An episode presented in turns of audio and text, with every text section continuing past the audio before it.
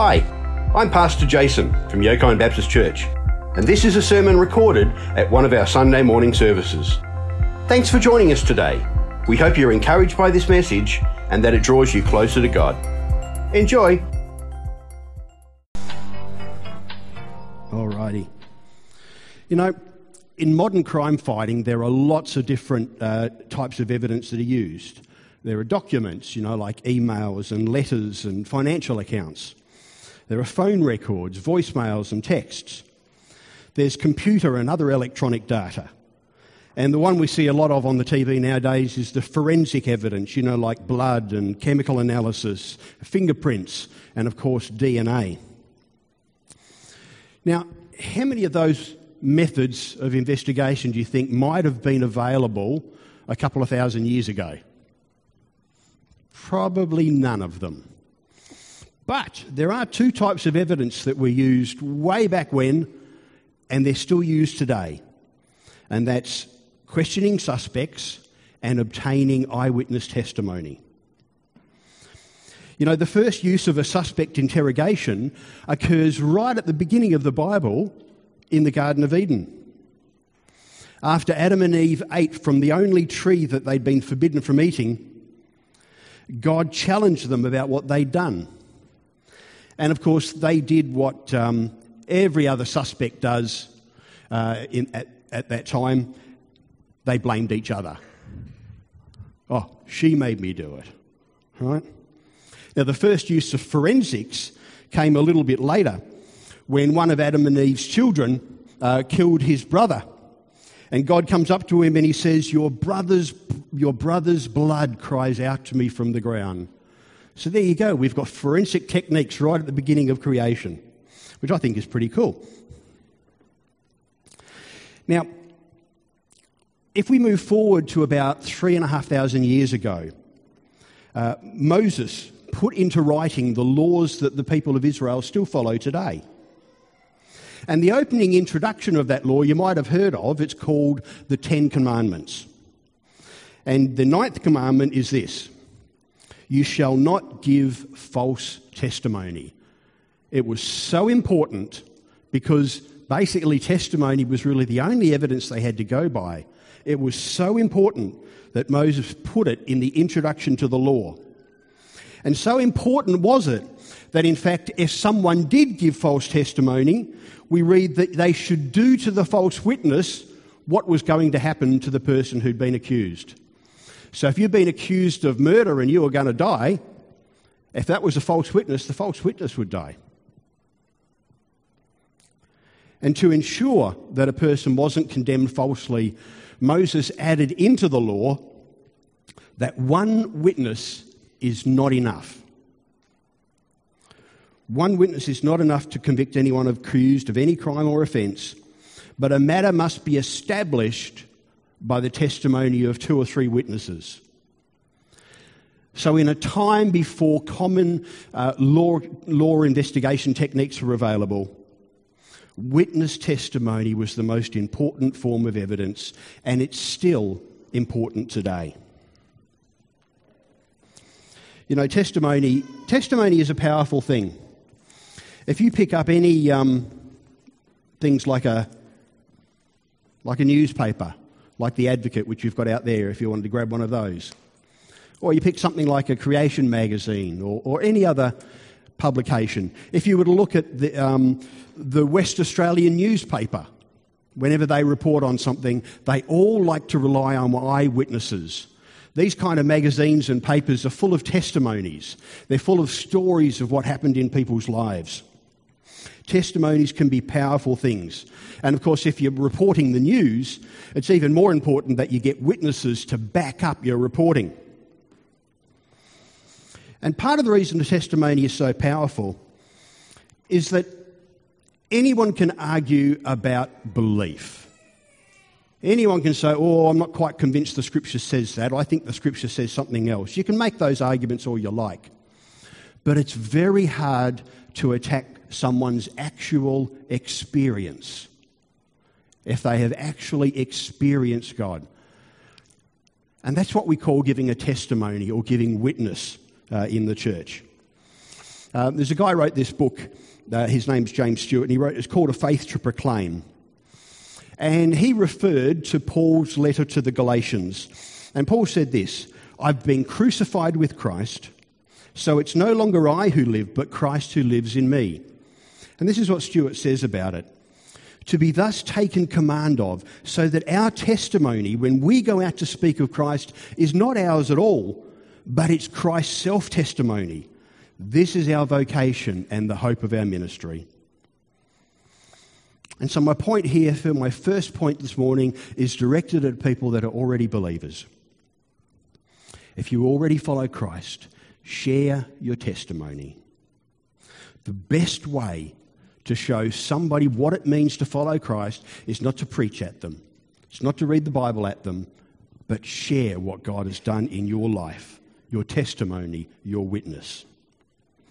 Now, because the law requires two or three witnesses, I'm going to now turn to some of the witnesses to Jesus uh, and invite you to follow along with me here. Um, two or three, or maybe a few more. Firstly, even before Jesus was born, people started to witness to who he was. You know, the first people to testify about Jesus weren't even Jews, they weren't Christians, they were people who lived in Persia, hundreds of kilometres away from Jerusalem. And they had been waiting for a sign in the stars. And when they saw that sign, they knew that the new king of Israel had arrived. And they'd been following this star and they saw it rise for about two years. And it says in the scripture that they turned up to Jerusalem and asked, Where is the one who is the king of the Jews? Because we saw his star when it rose and we've come to worship him. So the first witnesses to Jesus began their witness two years before he was born. Now, following them, there were some shepherds out in the field and they were the guys looking after the sheep that were going to be used in the temple sacrifices. And we read this about them An angel of the Lord appeared to them, and the glory of the Lord shone around them, and they were terrified. But the angel said to them, Do not be afraid. I bring you good news that will cause great joy for all people. Today in the town of David, a Saviour has been born to you. He is Messiah, the Christ, the Lord. And these shepherds raced off to meet the new king, and afterwards they bore witness to everything that they had seen and experienced. Well, if we jump forward in time about 30 years, we find a guy called John the Baptist, and he was a witness. You see, the scripture had prophesied hundreds of years earlier that before the Messiah would turn up on the scene, there would be a forerunner. There would be a witness who would come and say, Here he is, the Messiah is about to come. And so we read in the book of John that there was a, a man sent from God whose name was John. He came as a witness to testify concerning the light, that is Jesus, so that through him all might believe. He himself was not the light, he came only as a witness to the light. You know, when John turned up, uh, everyone was just amazed at this guy. They could see something special, they could see the power of God in his life.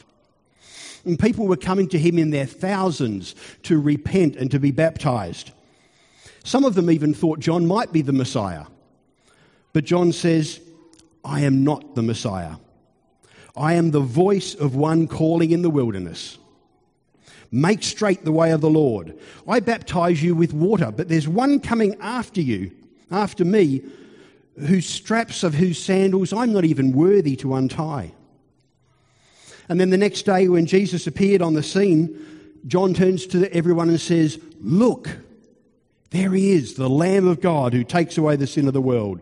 The reason I came baptizing with water was so that he might be revealed. Then John gave this testimony I saw the Spirit of heaven come down like a dove and remain on him. At first, I didn't know him, but the one who sent me, he's talking about God, the, the man on whom you see the Spirit come down and remain is the one who will baptize with the Holy Spirit. Now I've seen and I testify that this is God's chosen one. Our next witness is another John, this time John the Apostle. Now, you might have heard that John's one of four Gospels. You think, oh, what does gospel mean? Gospel is just a word that means good news. Uh, and because the first four books tell the story of the coming of Jesus, they're called the Gospel, the good news. And the Gospels contain eyewitness accounts of the life, the death, and the resurrection of Jesus. Am I up there? Yep. When you bear in mind that most of the hundreds of people that they talk about in these Gospels were still alive when they were, when they were published, you realize then we don't actually just have four Gospels. We don't just have four witnesses. We actually have hundreds, perhaps thousands of witnesses portrayed in the Gospels. You know, John finished his, uh, his Gospel with these words Jesus performed many signs in the presence of his disciples, which are not recorded in this book. But these are written so that you may believe that Jesus is the Messiah, the Son of God, and by believing you may have life in his name. This is the disciple who testifies to these things and who wrote them down. And we know that his testimony is true. The next witness we have is the Apostle Paul. A few years after the death and resurrection of Jesus, the new church was growing and it was just growing out of control. People were responding uh, to, to the, the thousands of people that were bearing witness to the life of Jesus. There had been hundreds of people that had witnessed Jesus after he rose from the dead. And so people started to respond and the church started to grow. But the religious leaders hated this. It was a challenge to their authority. And they tried to crush this new church, especially a guy by the name of Saul. Now, Saul was a Pharisee, so he was one of the religious elite, one of the religious rulers. And he went around arresting, he went around beating, he went around putting people into prison just for proclaiming the name of Jesus. Until one day, the Lord Jesus himself appeared and spoke to Saul, and he changed and just transformed his life. This man, now called Paul, went on to become Christianity's greatest evangelist, their greatest missionary. He planted dozens of churches all around the world, and he wrote many of the letters that now make up uh, what is our New Testament Bible. Now, Leanne read to us Paul's testimony just a little earlier. Paul describes himself as a blasphemer, a persecutor, a violent man, the worst of sinners. And Paul uses his testimony to show that God has the power to transform anyone's life, even the absolute worst of people. No matter how far away you think you are from God, God can transform your life. Next, we have the witness of Christians through the ages. You know, for 2,000 years now, Christians from all walks of life have borne witness, have said, given their testimony about the transforming power of Jesus in their life. You know, I have friends who have come out of things like alcoholism and drug addiction. People who would describe themselves as just terrible, the worst of sinners. And you look at them today and you go, wow, what wonderful people. I can't believe you used to be like that. That's because the power and transformation of Jesus. Thieves and murderers in prison. You know, even people who think, oh, I'm living a kind of a good life, what do I need God for? Even these people find themselves completely transformed by the power of God. So you can talk to any member of this church. Uh, you can talk to anyone who might be a visitor here today from another church.